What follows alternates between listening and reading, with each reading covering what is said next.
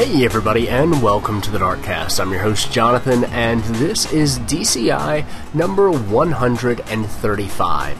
In this episode, Brian and I talked to Ben Droste of 100 Stones Interactive to talk about his first game, Eyes of Ara.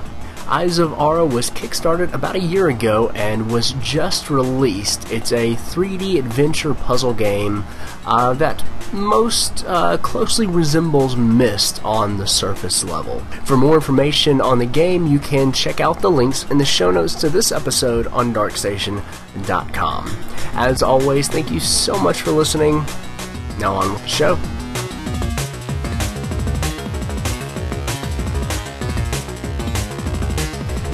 Thank you so much for joining us on the Darkcast. How are you doing? I'm doing pretty well, actually. Yeah. That's, I've that's finally had some time to actually sleep since the game's come out. It's been great. Hey, you always use that. Sweet. That's that's amazing. How's how's that been? Like, uh, do you feel healthier, or is it one of those things where you just like you've weaned yourself off sleep, where now it's just you're just laying there? It's like, man, I don't know. Like, do people just like fall asleep? how, how does this work? Do I need to take Uh, drugs? yeah, the, the last few months leading up to the launch was grueling, and so was the, probably the week afterwards, which is actually a week now. Um, really, really busy, so it was good to actually get to go to bed at a reasonable hour for once the last couple of nights, and yeah, not wake up feeling exhausted already. Awesome. Very awesome. Well, obviously, we are here to talk about your new game, uh, Eyes of Ara. But before we get into that, let's talk a little bit about who you are. Uh, you are a, one man studio working on this game, so that sounds incredibly daunting. Um, and, like, super impressive because a lot of times when we talk to people who are making one man games, it's like, you know, pixel art and stuff. But, like, this, this game looks good. Oh, thanks. Um, yeah, it was a big task. It certainly was. Um, I I did it almost as a challenge to myself to see if I could do it by myself. Um, that that said, I did get help. Of course, it wasn't done entirely by me. The sound of the music was outsourced to some other artists, and I had help in other areas uh, with friends here and there. But it was yeah, predominantly my own work. Um, I conceived the game, I designed it, I developed it, coded it, did all the art, um, did all the marketing, ran the Kickstarter, did pretty much everything apart from the audio. Um, and yeah, here it is. Awesome. Was it a challenge to find out just how much you hated yourself, or was there something more involved? Well, it was a challenge to see if it could be done, I suppose. Um, I kind of knew the scope I wanted, even though it still blew out to much larger than that. But uh, I wanted to know, as an artist with no programming experience, would I be able to make a game on my own, given where the tools are today and how far they had come? Um, and also, I wanted to get experience in every other area of games development. Um, not to increase my chances of being employed or such, but more of a I wanted to understand what everyone else in games had to deal with in their department so I could work better with them in the future. Especially if I collaborate in the future with other people, I'll be able to speak their language better. Sure. Yeah. Makes sense. So that you- is the that is the noblest of causes in like doing pulling off the one man show. Just like oh, you know, I just wanted to make sure that I could work with other people. All right, that's that's actually kind of fantastic. That's part of it. The other part was I wanted to do it by myself and see if I could, yeah. And make my own game I had full contra- creative control over, which was a lot of fun. But sure, did the did the lack of sleep ever uh, lead to you arguing with yourself? Maybe towards the end, Yeah. but I didn't have much time for that towards the end either. You Uh, don't. no, I worked. I worked pretty reasonable through most of the development. I um, basically worked an eight-hour day, maybe a little longer at times. Um, and then it was only the last few months when the deadline was looming, and I started to really hit crunch and had to work um, very ridiculous hours to get it finished. Yeah. Most of the time, it was uh, yeah, pretty reasonable. So before the insomnia had set in, you were you were lucid. Sure, sure, why not? So you, you mentioned that you were an artist by trade. So had you did you have any programming experience going into this? I had done uh, one semester back at university. Uh, that I didn't really understand it. I passed, though I'm not really sure how. um, so I thought this is not for me. I don't like programming. I can't do this. But then when I came to make the game, it was scary and daunting. But then once I got into it, it turned out to be not so bad. I actually picked it up really easily. And I found it was probably just the way it was taught to me was not ideal for me. Um, and the tutorials I did this time around, um, just they spoke to me in a way I could understand it, and I picked it up a lot easier, and it turned out to be a lot less scary than I thought it was going to be, which was really nice. So I was able to do most of the programming uh, myself without too much assistance. Uh, had to get help from friends with a few areas. Uh, use the extensive uh, community for Unity uh, for support where I needed it. And then there's Unity Asset Store as well, uh, the Unity Asset Store. So any complex systems which were well out of my league as a newbie programmer, I could buy them off the Asset Store, implement them, and then just edit them as best I could for my needs. So yeah, the tools were there really, which is what enabled me to do this. And one of the reasons I decided to do it by myself was because I thought the tools were at a stage now um, that engines and the asset store and the community support and all that sort of stuff is at a level where someone with very little experience in certain areas can make up for that inexperience through all these all this support and tools. Very cool. What, kind of stuff did you actually have to um, go out and, and buy? Um, it was mostly programming systems. So I bought a visual scripting tool, uh, which enabled me to do a lot of the game systems without having to touch any code. Hmm. So it's kind of like um, if you've ever watched the videos of Unreal with the blueprint system or something, where they sort of string up nodes together to say when X happens, go to Y. When this condition's met, go over here, play this animation, that sort of stuff. So I use that for a lot of the core systems, and then I use my program knowledge on top of that to edit it and do some more specific stuff that that tool couldn't do. And as the game went on, and as I got more programming experience, I found myself writing more code myself and using this, the tool less. Um, in addition to that, I got so the input system for the basic camera movement. I got the the UI system, not the art. The art was all done by me, but the um, the code behind it was largely a system I bought off the store, and then I just edit edited the code where I needed to make it specific to my needs. So a lot of those core systems, which is kind of generic and used in every single game, there's really no point in rewriting them again. Um, you can just buy, and there's great quality ones out there, which really sped the development along. Very nice. Cool.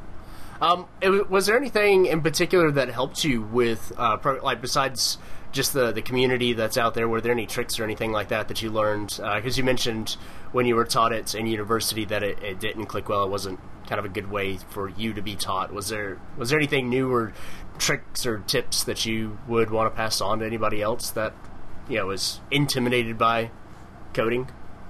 Um, I would just say try and find a bunch of different tutorials, I suppose, if you haven't done it before. Um, try one. If it doesn't work for you, try another one that explains it slightly differently.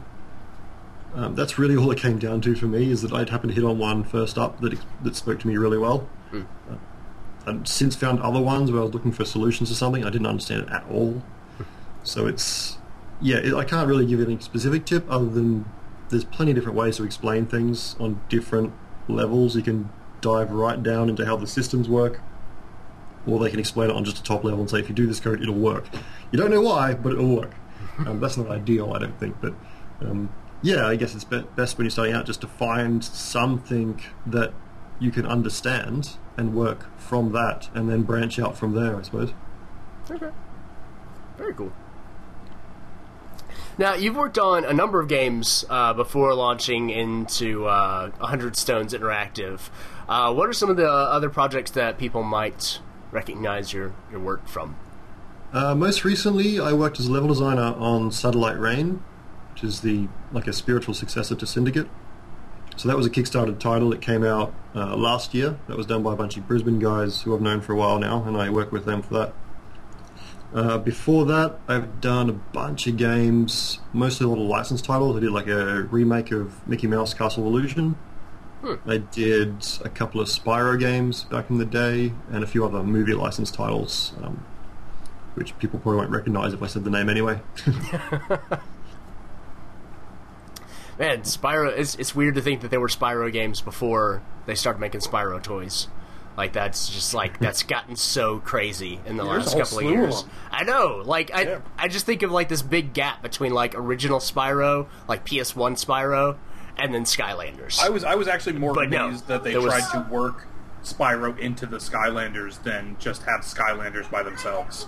sure. Like tried to pass that off as a pure Spyro game. Then. I thought it started out as a Spyro game, but it became far more popular from the Skylanders stuff. I don't know. I actually know the history behind it, but I've, I've never played Skylanders, so I, I don't Yeah, really no, know. the, I just the know first the first one like they, they it was like a Spyro adventure, um, but it was like Spyro's adventure and then like Skylanders, and so they they had like three or four different Spyros that you could have, but at the same time it was like you know they clearly wanted it to spread out from that. I'm just amazed that like that was the point that they decided, hey, this is what we're going to build everything off of. Yeah, the first one was Skylanders, Spyro's Adventure. Yeah. Huh. Weird. Anyway, that's not what we're here to talk about. Um, uh, we're here to talk about Eyes of Ara, which got uh, successfully uh, funded on Kickstarter. You have finished the game; it is out. People can go play it. But uh, what is it? If somebody has never heard of it before, uh, give us the uh, the long elevator pitch. Long elevator. Well, it's an adventure puzzle game set in an old and supposedly abandoned castle. There's a lot of dark and unsettling rumors about the place, and nobody wants to really go inside or approach the castle anymore. But recently, a radio broadcast has begun emanating from somewhere within the castle, and no one really knows why or what's causing it. And you're an, you're the unfortunate contractor who's been sent in to discover the source and, if possible, shut it down. So you'll go inside, you'll discover the castle's not quite as abandoned as you were led to believe, and the game is really about sort of uncovering what happened there in the past and how that relates to what's going on now in the present, and sort of discovering the source of the radio signal, shutting it down, and figuring out the the truth of the mystery that is slowly revealed as you play the game. So would it be fair to if, if somebody had never played a uh, kind of puzzle adventure game before, uh, would it be fair to describe this as similar to like Myst? A lot of people have done that. Um, I even I did that uh, during a Kickstarter. Um, it is same genre as Myst, yes. Um, I've tried to capture a similar sort of feeling of sort of exploration and wonder from the world, but the gameplay is far more modern. I mean, Myst is like 30 years old or something now.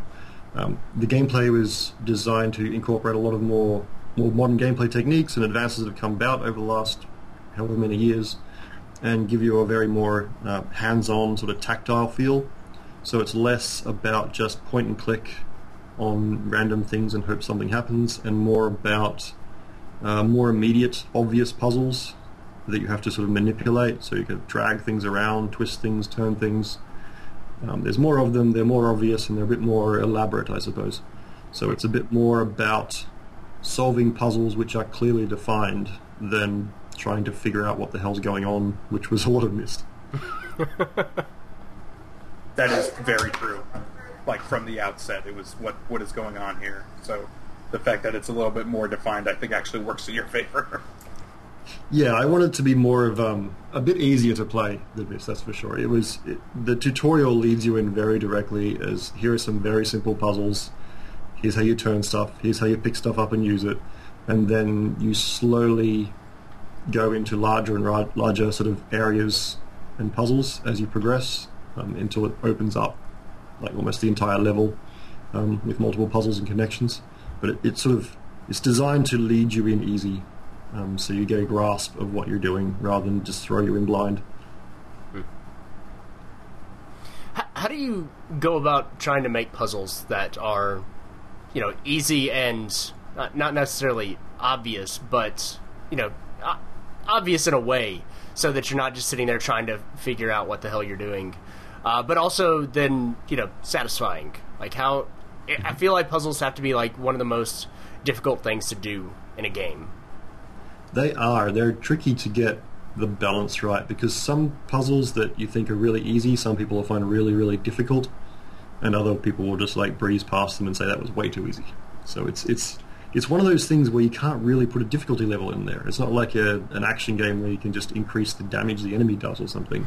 It's like Puzzle- your health is doubled. Yeah. There's nothing that can kill you, but your health is doubled. So this is the easy mode.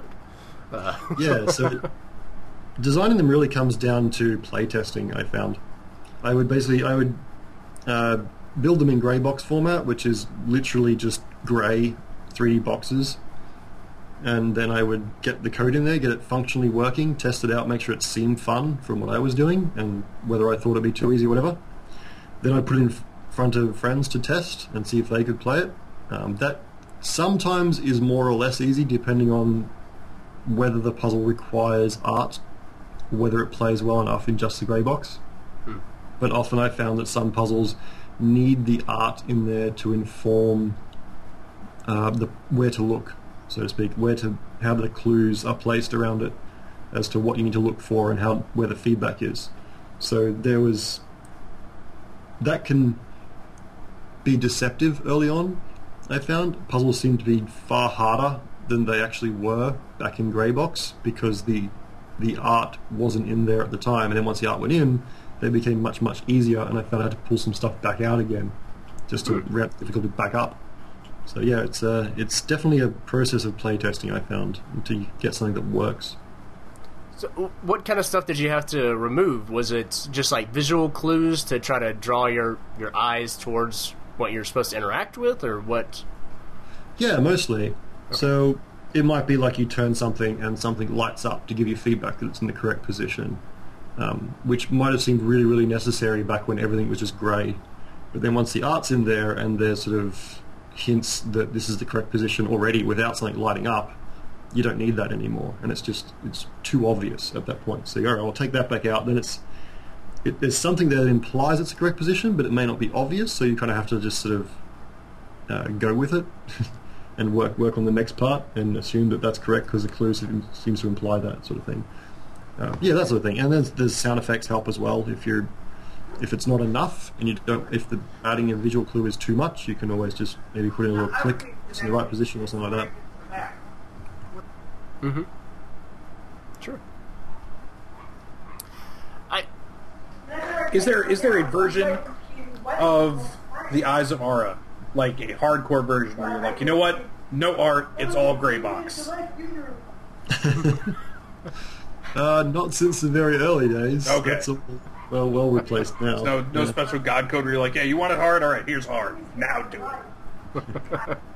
No, that would have been a whole lot more work, which I certainly didn't have time for. Besides, I'm an artist. I don't want to put in like the no art mode. That'd be silly. That no, that's true. I, I totally understand where you're coming from. Just like you know, you always you always get those. The, there's always those one or two people who are like, "Oh, this is too easy," and you're just like, "You know what? Fine. Type this in. Have fun." or just put like um blind person mode in there where everything's just pitch black and you you're just randomly clicking hoping things work. Listen to the clicks. I There are have people that would figure that the out, box that Resed everything, but um, I had to take it out because it was breaking the shaders. That that can't be fun. Don't Well, I want watched to it back in though because it was kind of amusing, but I have to fix the shader problems first. But that's a very very low priority. Sure. It was just With- a mystery. Without spoiling anything like super big, um, what was your favorite part of the castle design? I really enjoyed the start, the outdoors section. Um, as speaking as an artist, I've never done a skybox quite like the one I built for this game. It's always been a sort of different technique. This is my first attempt at doing one of the sort, and it's hard to explain without going into specific art technical details, so I won't bother with that. But so as an artist, I really enjoyed doing that just from a technical standpoint.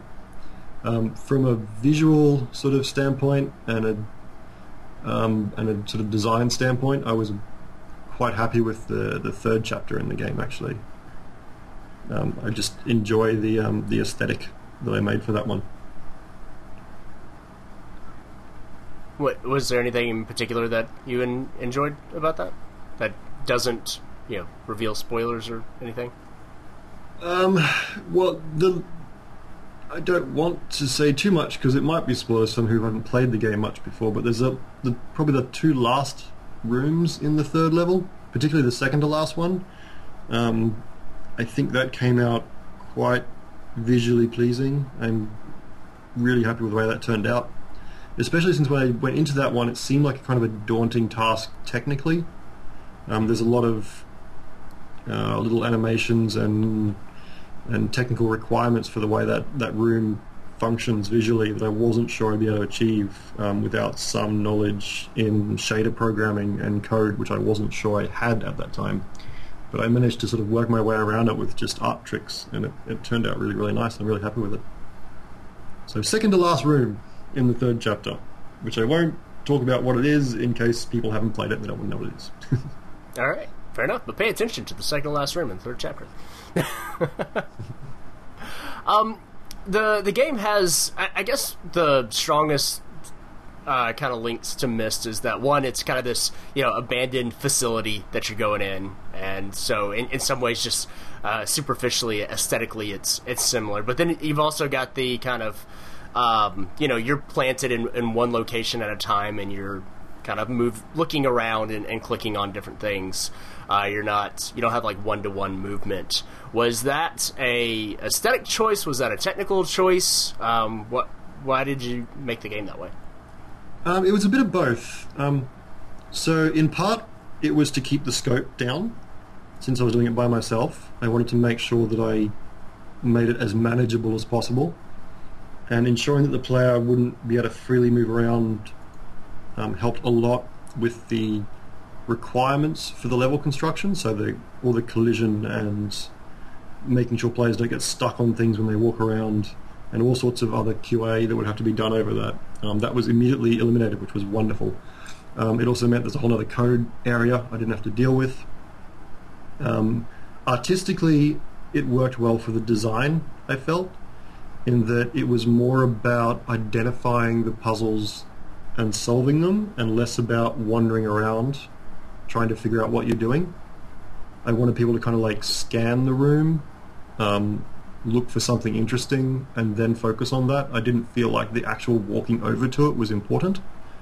Um, some people may disagree on that, and they have, but I, I thought it worked um, just fine as it is to just sort of um, be in the world, looking at it and exploring it visually rather than walking through it. I didn't feel like that was a huge, huge part of it there.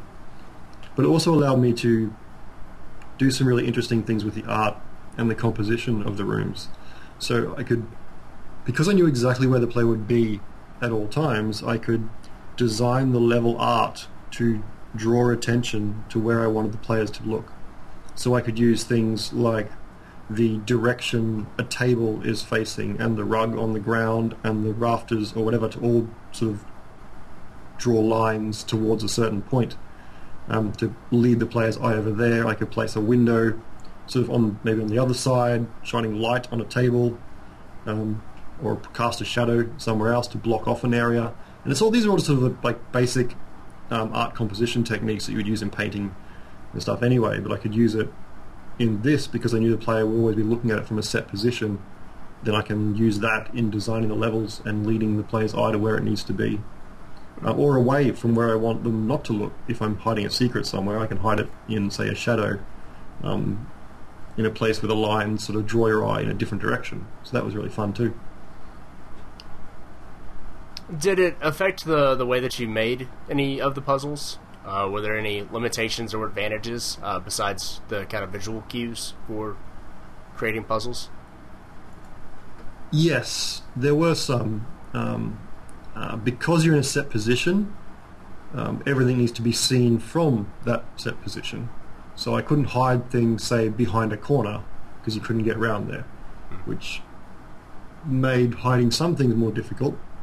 Um, it also meant that I was limited in the space often that I could place puzzles. And if rooms became too large, um, everything sort of became too small if it was too far away, since you can't walk over to it. So I had to be very smart about how I, how efficiently I compacted the puzzles in the rooms and where I positioned them. And then I had to get smart about how I hid things. So I started to have to fill up the rooms more with, with say, tables or things I could hide things like sort of partly under or partly behind or in cupboards or secret panels in the walls and that sort of thing. So it did it did provide some interesting challenges, but they were fun challenges to solve as well, and I think they made a sort of a unique experience as a result. Very nice. Very cool. Uh, is there anything in particular that you can talk about the the lore uh, besides the fact that you know it's an abandoned castle that you're um, investigating? Is there uh, any particular inspirations for the the story that's um, whether you know games or movies or books or anything like that? Uh, there are, but if I were to talk about them, it would spoil it. Okay, Um, fair enough. So- the basic premise of it all, um, as it developed, was to sort of lead the player into believing that something very mysterious has happened here. We don't know really what it is, and I'm getting a lot of conflicting information as to what it might be. So the idea was to sort of um, have, keep the player guessing and wondering what's going on, and leave it to them to try and figure it out themselves, and sort of separate the fact from the fiction and discover the truth. So it, it yeah, I, I didn't want to just like spoon feed them a story. I wanted to sort of show how different people, all receiving sort of incomplete information, might react and might theorize on that. And so you kind of find their notes and scraps around the castle. Um, even right at the start, the opening few notes you get um, talk about the ghosts that haunt the castle and what happened to the people there and then almost immediately you go in and you'll get other stories which seem to contradict that. So it's sort of a you know, what happens when incomplete information reaches you know the townspeople and goes you know through whisper to whisper and rumors and rumors and then also gets con- convoluted and and thrown out of all proportion. So I, I thought that was kind of fun. Sure. Was um was the story something that you already had in mind, or was it something that kind of came to be as you were developing the game? A bit of both. The plot I had in mind from the start. I knew what I wanted the game to be about. I knew what I wanted the sort of the main mystery to be. How that developed as a story very much developed over time as I built the game. Because I tried to tell most of the story visually through the environment. Um, I didn't want to. I wanted to rely as little as possible on the writing. There is a fair bit of writing in there because occasionally you have to tell explicit information, especially when it relates to a clue or something. Um, but a lot of it I wanted to tell through environmental storytelling, which is very much about using the environment itself to convey a sense of emotion, a sense of story, or some sort of some sort of thing that's happened there in the past, uh, sort of a feeling about what sort of people might have lived there and what they did. So, um, yeah, as as I developed more of the art and where I wanted to take the different characters and h- who they were, that sort of informed how the story would develop. And so, well, the plot is essentially unchanged. How the characters um, developed over time and their stories, they that it developed as the game art was developed. Okay, makes sense. Uh, one, I, I haven't played this far into the game, so I, I don't know um, how you deal with this. But it, it seems like with a lot of games, when you're kind of discovering a story um, by going into a place, um, it it kind of goes chronologically. So early events happen towards the exterior of whatever facility you're going in, and later events happen towards the center. Um, and I've always thought that that's kind of odd. I, I think the biggest or best example is not actually a game, but the movie Slumdog Millionaire, where all of the questions happen in chronological order of the character's life, which I find to be hilarious. uh, how did you deal with making it? uh, uh, Deal with making the you know the further you get in, the deeper the story goes, and balancing that, if that makes sense. Um, yeah, I do a similar sort of thing where the notes you find later in the game are set later in the timeline, just to keep that sort of straight. Um, the basic plot I want people to have a pretty clear handle on by the end of the game. So that stuff's pretty told pretty straightforward. By the end of the game, you should know essentially what the plot was, what the mystery was, and what happened. Um, what happened to all the characters around that, and sort of the wider mystery, is not explicitly told in the text, and so that stuff is kind of discovered all over the castle as you sort of piece it together through the art. Is is my hope anyway. so um, yeah, I, I think to keep it simple, I kept it fairly chronological. I thought the game is is enough with all the puzzles to keep people confused and guessing. I didn't want to confuse everyone with the story too much. Sure. So I thought if a story is chronological, at least drives people to continue on to find out more. Um, yeah. Makes sense. Very cool. It does. That does. That's a good way to handle it. And plus, and it, you know, it still kind of, um, kind of not only makes it more understandable, but kind of kind of keeps things like you pushing forward, and especially when you're dealing with something where um, you're kind of having to make your own way, kind of at your own pace as you're dealing with puzzles to kind of keep that as the driving force is a, is a good thing. Yeah, and especially when people get stuck on a puzzle, um, you don't want that, that to be where they stop playing the game. So having having a story that's progressing um, is often a good motivation to get people to come back, try the puzzle again, and try and solve it just to continue on and find out more of the story. So yeah, the last thing I want is for someone to get to a puzzle, gets stuck, and go, yeah, I'm done with this. I'm not going to play this anymore. Uh, is there any sort of um, hint system or anything like that if somebody is having a, a hard time with the puzzle? Not as such like that. I do have an option which is now turned on by default. It was turned off by default, which is a sort of a helper cursor, so that when you mouse over a hotspot, the cursor will change, which will help you identify uh, the various puzzles and secrets, um, which will solve a lot of people's problem with just sort of clicking randomly about the place, which some people really like, but a lot of people don't like that. So that, that, that cursor was implemented to help them with that. The actual puzzles themselves, the idea is there is enough feedback in there, enough clues and feedback that people can solve it. Uh, that's been pretty successful for most of it. There's been a bit of trouble on some later in the game, which I'm looking at making a couple of patches for to add a bit more in there for that. But um, otherwise, I, I assume people can just go to a guide online if they're really stuck. Um, yeah, I mean, I, I would have liked to put some kind of hint system in there. I had one planned, but I simply didn't have time to implement it. Um, everything else was enough work as it was, really. Sure. Absolutely. Uh, now, the game was uh, successfully kickstarted, um, what, uh, a year ago? Ish? Yeah, just over a year ago. Yeah, I think Um, it uh, was funded on the first of July or something last year. Awesome. Uh, how did that? How did that go? Uh, I know Kickstarters can be quite exhausting. What was what was your experience with it? Yes, exhausting is a very good way to describe it.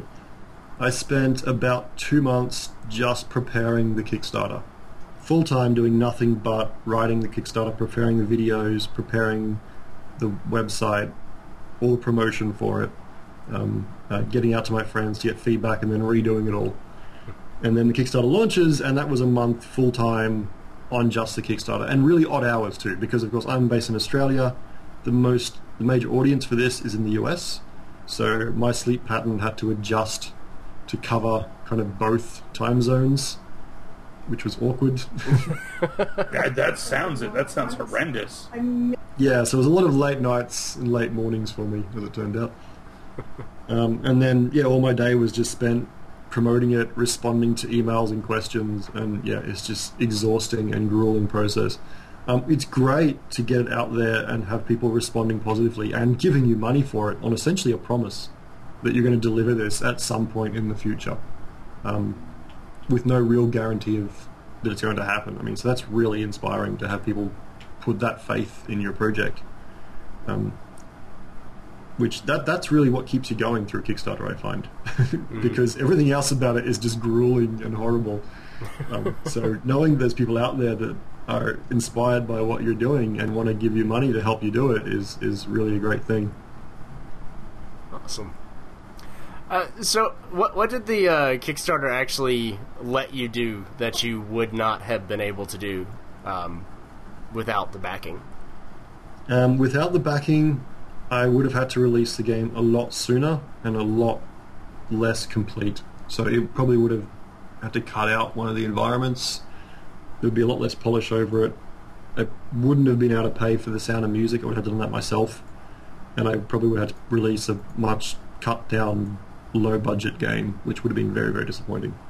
Um, and not something I wanted to do.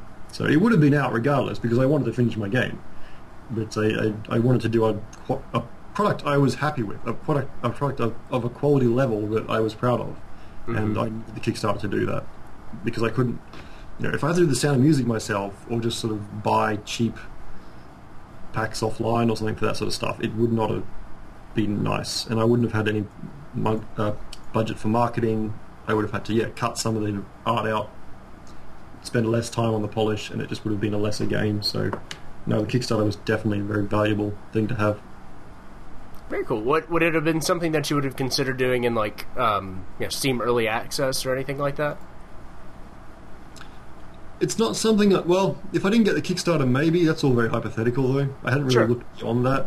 Um, it was more of a run the Kickstarter. Pretty confident I'll get it, but if I don't, then I'll figure that out afterwards. um, but yeah, once the Kickstarter was successful, early access was never really a thought to me. Um, I was already going to do an alpha and beta release for the backers anyway, so I'd already have some people playing it early and giving feedback.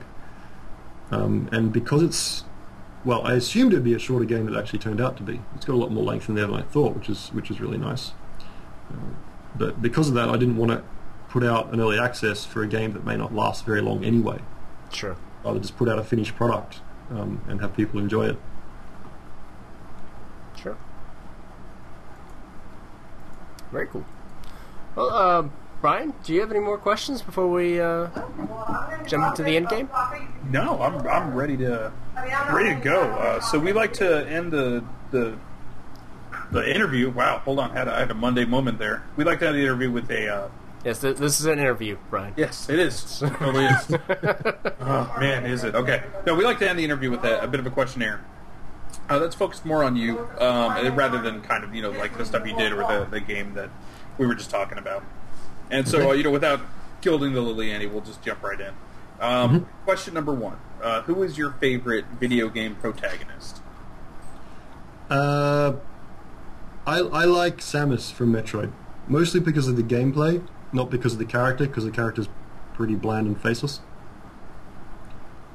But, uh. I, I, I like her range of abilities and how that really ties into the gameplay and level design. Mm-hmm. Um, I'm speaking very much from a level designer perspective here, I suppose. That that that's has always totally appealed fair. to me from the early Super NES days, which was the first version I played of the Metroid games. No, that's that's that's absolutely fair. Uh, flipping the coin. Question number two: um, Who's your favorite antagonist? Antagonist. Ah, that's difficult. Um, I really liked Ganondorf from the Zelda series as a character. Um, I'm not sure why he's a pretty one-dimensional character, but I guess maybe I just grew up with a lot of Zelda games and really liked them, so he was like he was the bad guy for me as a kid. So he's still always got some sort of mythic status uh, in games to me when I think of the bad guys. Sure. Ganon does that to people. I, I, we get a same every so often. We get a Bowser, and that's that tends to be the reason why. It's not that he's a very good bad guy, or even that you know, like he's like done anything really out of the ordinary. It's just that he's been there for so long uh, in so many different kind of ways and directions that you kind of have to respect that. Mm. He was also my favorite character in Smash Bros. Brawl, so maybe that's part of it too. There you go. That works too. And I think there's also an element of like everybody has their Mario game and their Zelda game, and so you kind of imprint on like one version of those characters, but then it just kind of also filters out to love for all the other versions of the character. Yeah, yeah, absolutely. Totally.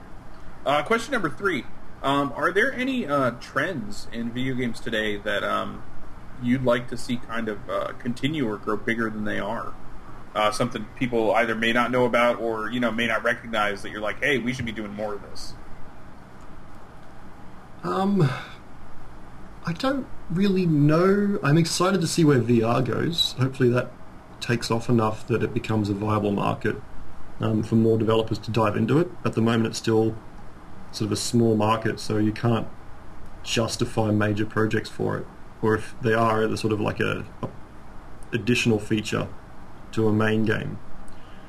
Um, but with the rise of indie games over the past few, few years, um, there's been a lot of unique and interesting ideas um, coming forward. So there's no particular one trend I like, other than that indie games as a trend in themselves are really pushing the boundaries of games and exploring a lot of interesting, unique places. So I just I would like to see that continue more. That's great. Yeah. What do you just on as a side note? Like, what do you what do you think it's going to take for for VR to take off? If it, if you could pin it down to any one thing, is it just it getting out into people's hands, or is there something else that's holding it back? I think the price is the biggest factor at the moment. Um, a lot of people can't afford these Generation 1 kits. Um, uh, I, I would like to say it would take Xbox or PlayStation to ship with VR, um, but they, you know, they tried that with like the Xbox Kinect, shipping an Xbox with that, and that didn't take off. So who knows? But then maybe it, it was just the Kinect that was the problem, not the VR. I was gonna say if if they make it work, I think it could be a lot more popular.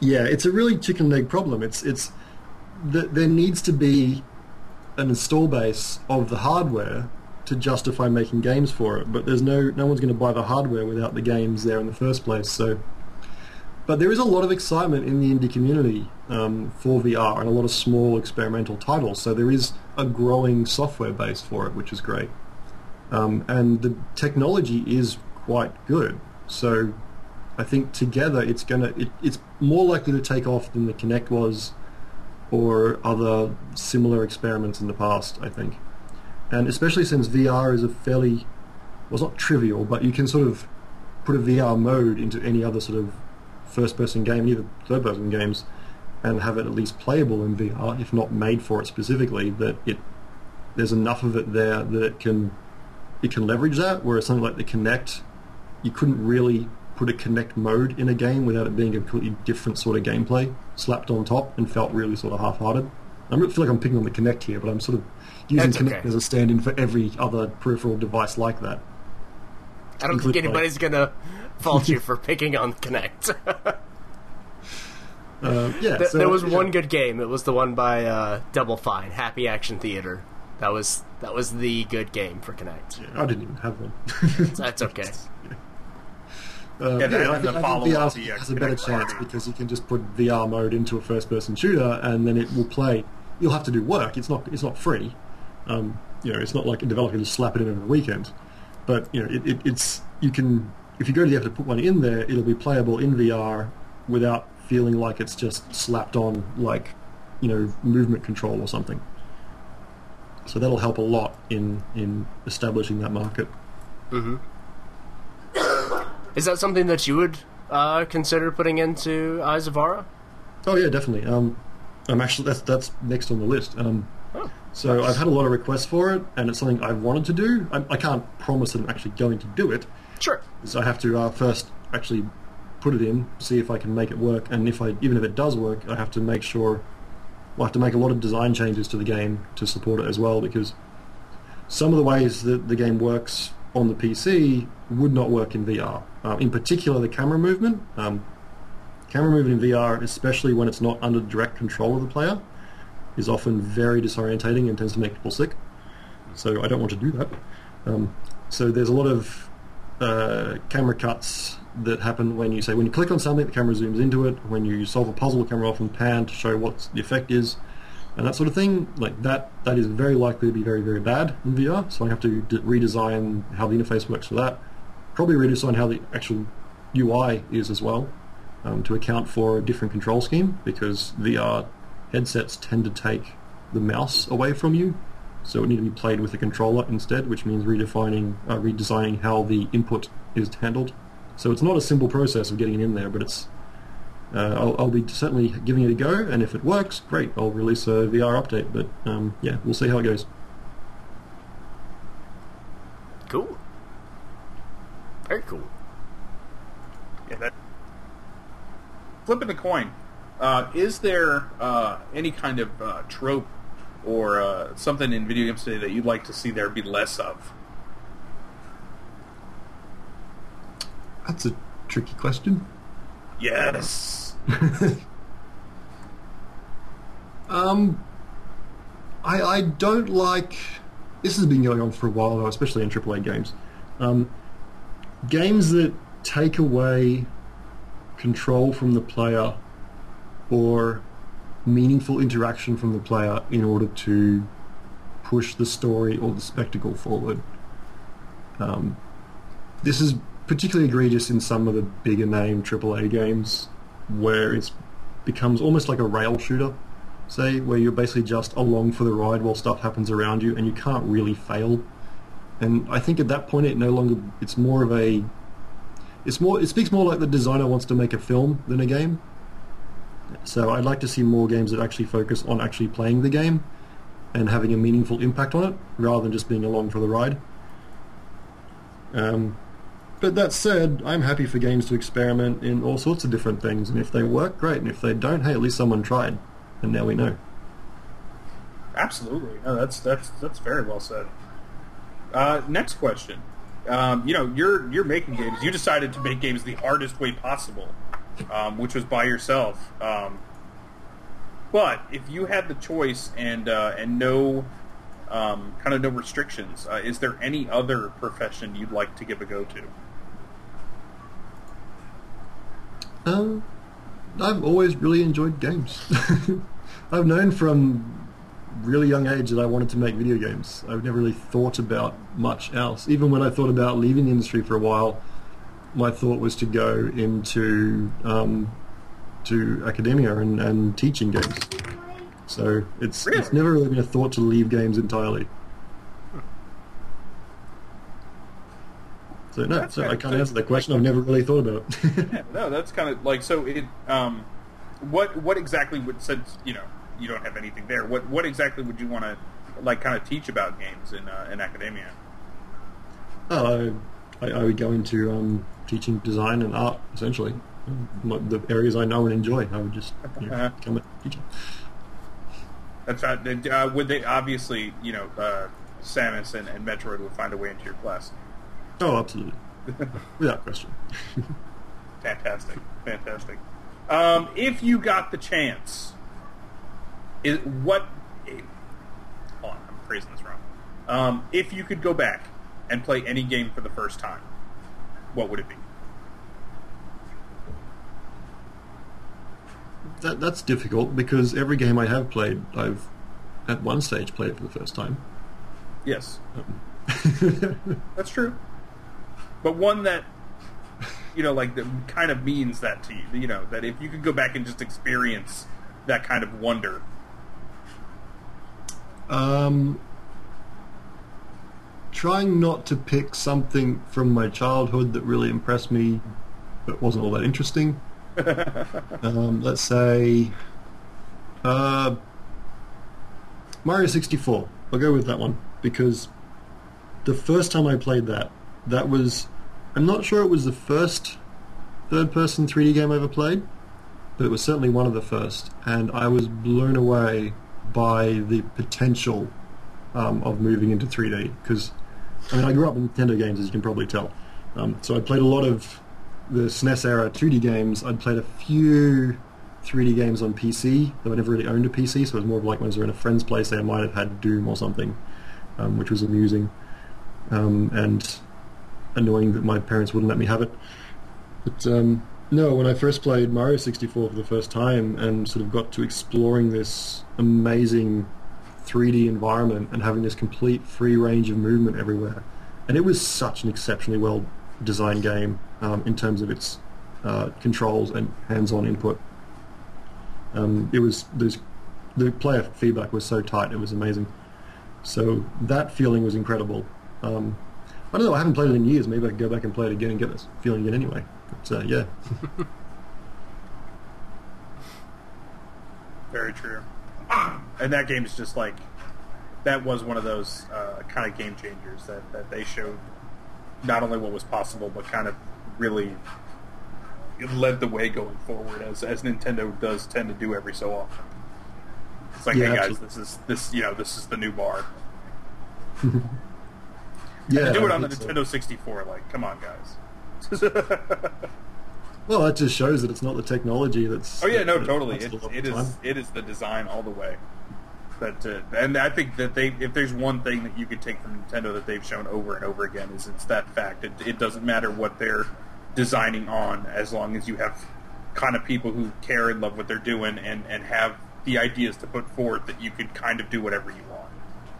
Yeah, and well, I suppose it does the technology to some extent. They understand this sort of the new technology they're using it on. So in that case, Yes. it was 3D technology, not necessarily the visual fidelity of it, um, but and it's the same with the Wii. And they knew what motion control was and what that would mean, and so they designed for that.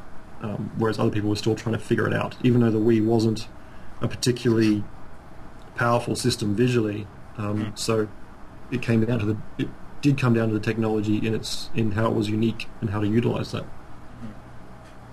And even even with that, they still managed to find a way to make to kind of you know make beautiful games as it were. Because you know those the Mario Galaxies, um, a, a, lot of things on there just came out like yeah, better than other people were trying to do at that point with what they had. Yeah, yeah, absolutely. Uh, final question. Um, at the end of our lives, when we come to the gates of the Mushroom Kingdom, and Dutiful Toad is there with the Book of Our Deeds, uh, what would you like him to say to you before he lets you in? Ah, I don't know. I haven't thought of that before. Uh, I never thought about it in terms of mushrooms. many either. have. That's that's good. Um, uh, as long as he doesn't say like princess in another castle or something. Well, maybe he should. and Then send me back. Keep looking. That'll be good. Do it again. Give you a second chance at it? Yeah. Yeah, That'd be good. go. There you go. Almost like a one-up. Yeah. Fair Yeah. enough. Fair enough. Uh, well, that's the end of the end game. Uh, thank you very much. Uh, we have no prizes for you, but uh, we do have an awful lot of respect. Uh, Jonathan, why don't you take us home? Well, Ben, thank you so much for joining us to talk about Eyes of Ara. If you could send us out by letting our listeners know where they can go to find out more about the game. Sure, you can go to www.eyesofara.com. That's A-R-A for Ara. Or you can go to my Facebook page, 100 Stones Interactive, or follow me on Twitter at 100 Stones Games. Fantastic. Well, thank you once again for uh, for sitting down with us and chatting, and good luck as you work on patches and you know try that whole VR thing, and you know get some sleep, man. You've earned it. Oh, I am. Definitely getting sleep now. Fantastic. Well, uh, best of luck, and uh, we'll talk to you again. You know when we've got something to talk about. All right, thanks for the interview.